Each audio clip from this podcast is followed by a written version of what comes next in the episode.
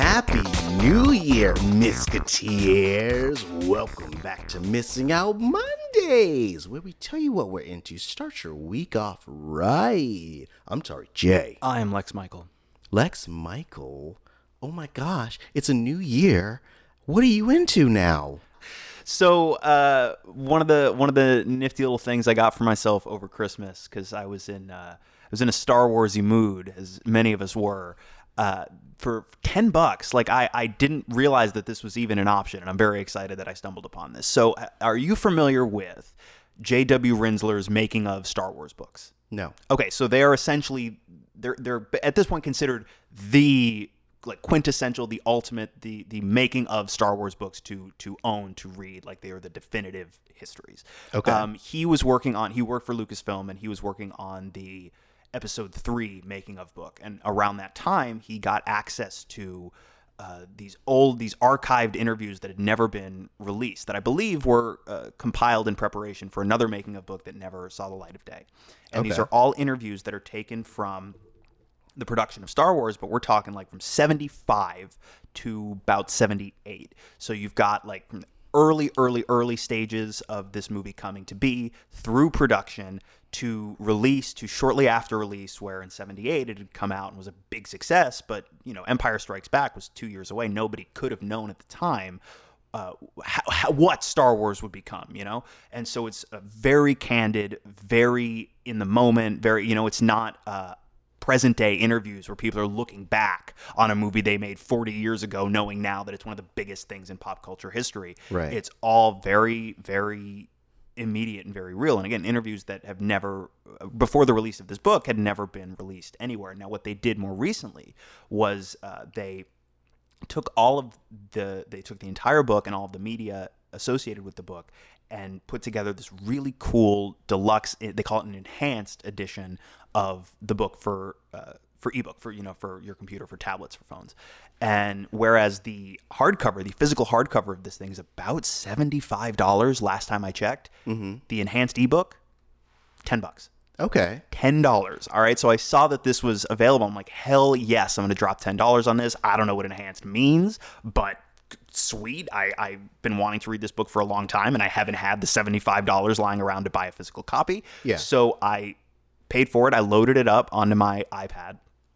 This thing is crazy cool. So you read it in landscape mode, and when you come to media, for example, in the book, say you see a picture, you can swipe through on the picture like it's Instagram, and you can see other pictures that are, uh, you know, pertinent that are part of the same little gallery. You can blow these pictures up, and you can, you know, look at them in far greater detail. But they also have audio and video embedded into the book. So, for example, they talk about sort of the genesis of the idea of Star Wars. Um, uh, like George Lucas was a big fan of the old uh, Flash Gordon serials, for example. Yeah. And him, uh, they include an interview piece, like audio of an interview where he talks about that and about wanting to sort of replicate that same feeling that he got uh, watching the Flash Gordon serials for another generation of kids. You've got, you know, uh, then video that's embedded in the book, you know, that you can uh, sort of hit play on and watch as you go through. And I think it's, it's, I so desperately want them to do all of his making of books this way. He did one for Planet of the Apes. He did, and he did the original, the entire Star Wars trilogy this way. And they're all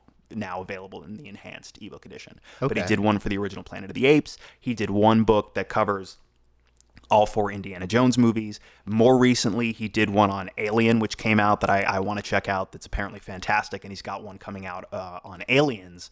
Uh, this I think just in a, a couple of months as of this recording.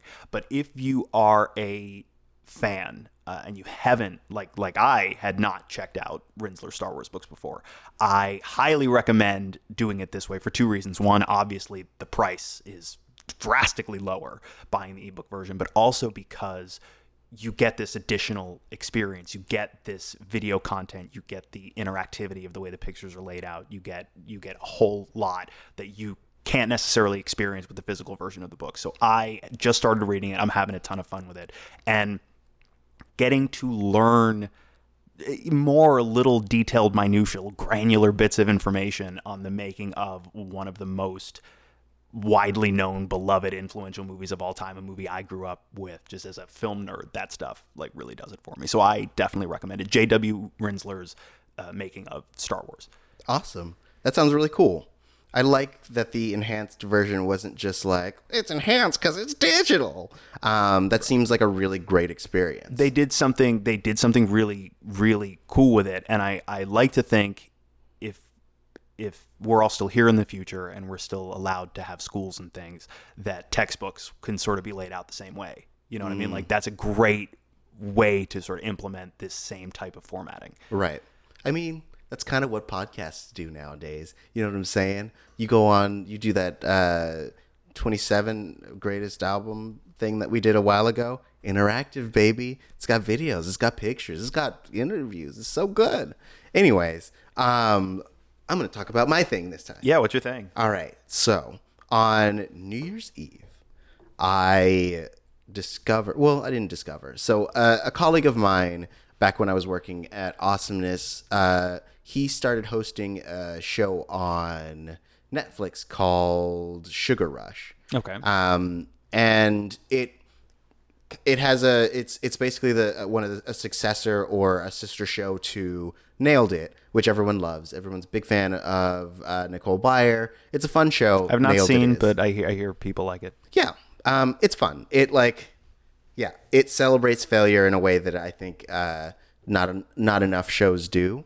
Um, but this is it's but Sugar Rush is kind of the opposite in that instead of bringing in amateur uh, bakers, they actually bring in professional bakers, and the idea or the premise is that they have a certain amount of time to make these dishes, and so the first two rounds they have three hours to make one a cupcake and then a confection. And so the faster they finish their, their cupcakes, uh, the earlier they can get started on their confection. And the, the more time they have left over in that three hours, it goes towards the cake round. okay And so um, it they bring in a really fun group of like diverse individuals. People have a lot of different backgrounds. Some of these people make amazing confections and, and cupcakes. Some people uh, are like, oh man, we are cupcake people, but we're not cake people, or we're cake people, and we never make confections. So that they're like trying all these things on the fly, which is really cool.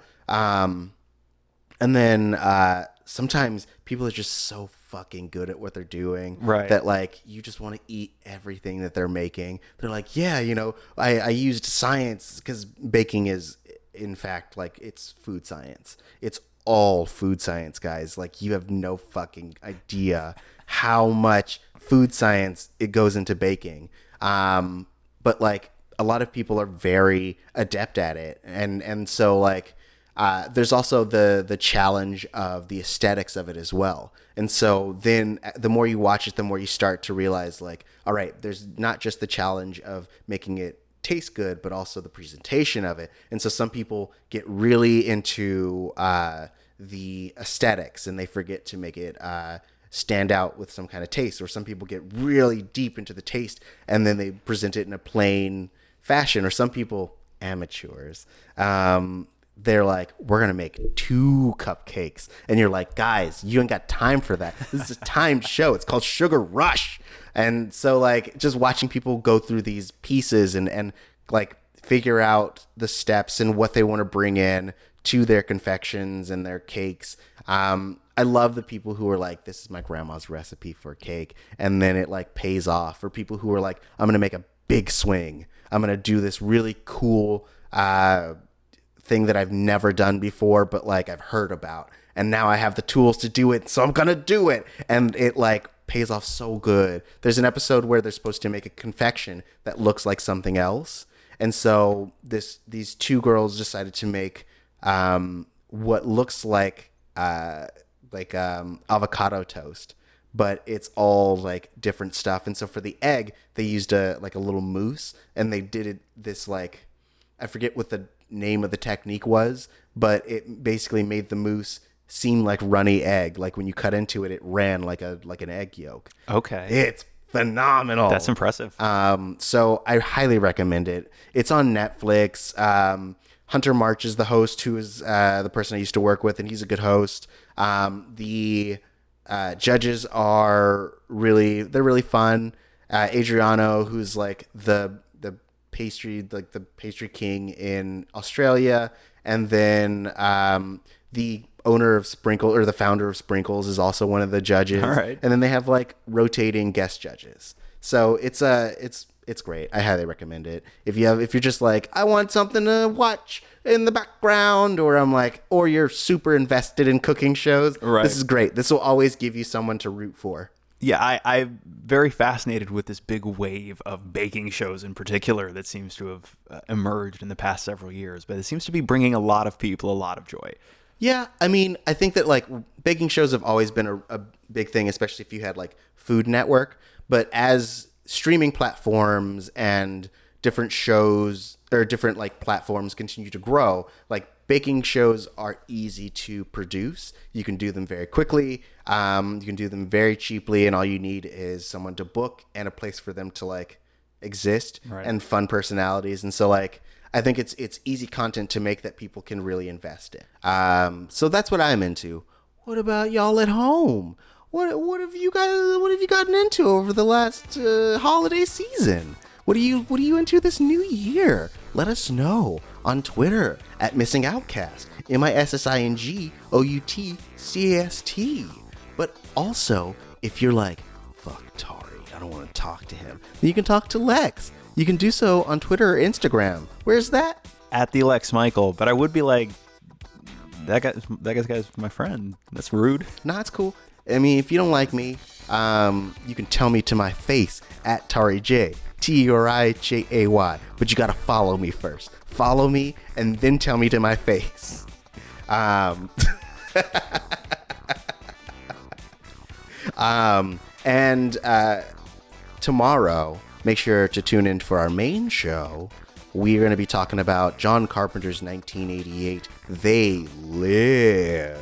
It's a very 2020 movie. Oh yeah, because you gotta you, you gotta see good in it.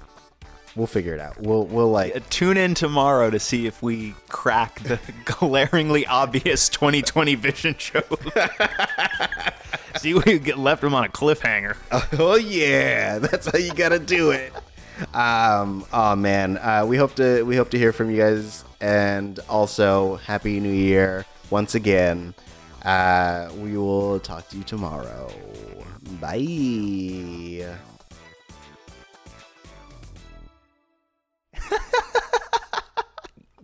That was that was good. That was very good. We're back. Look at this. We're back. I wasn't prepared. Uh, Seems like it. Get it together.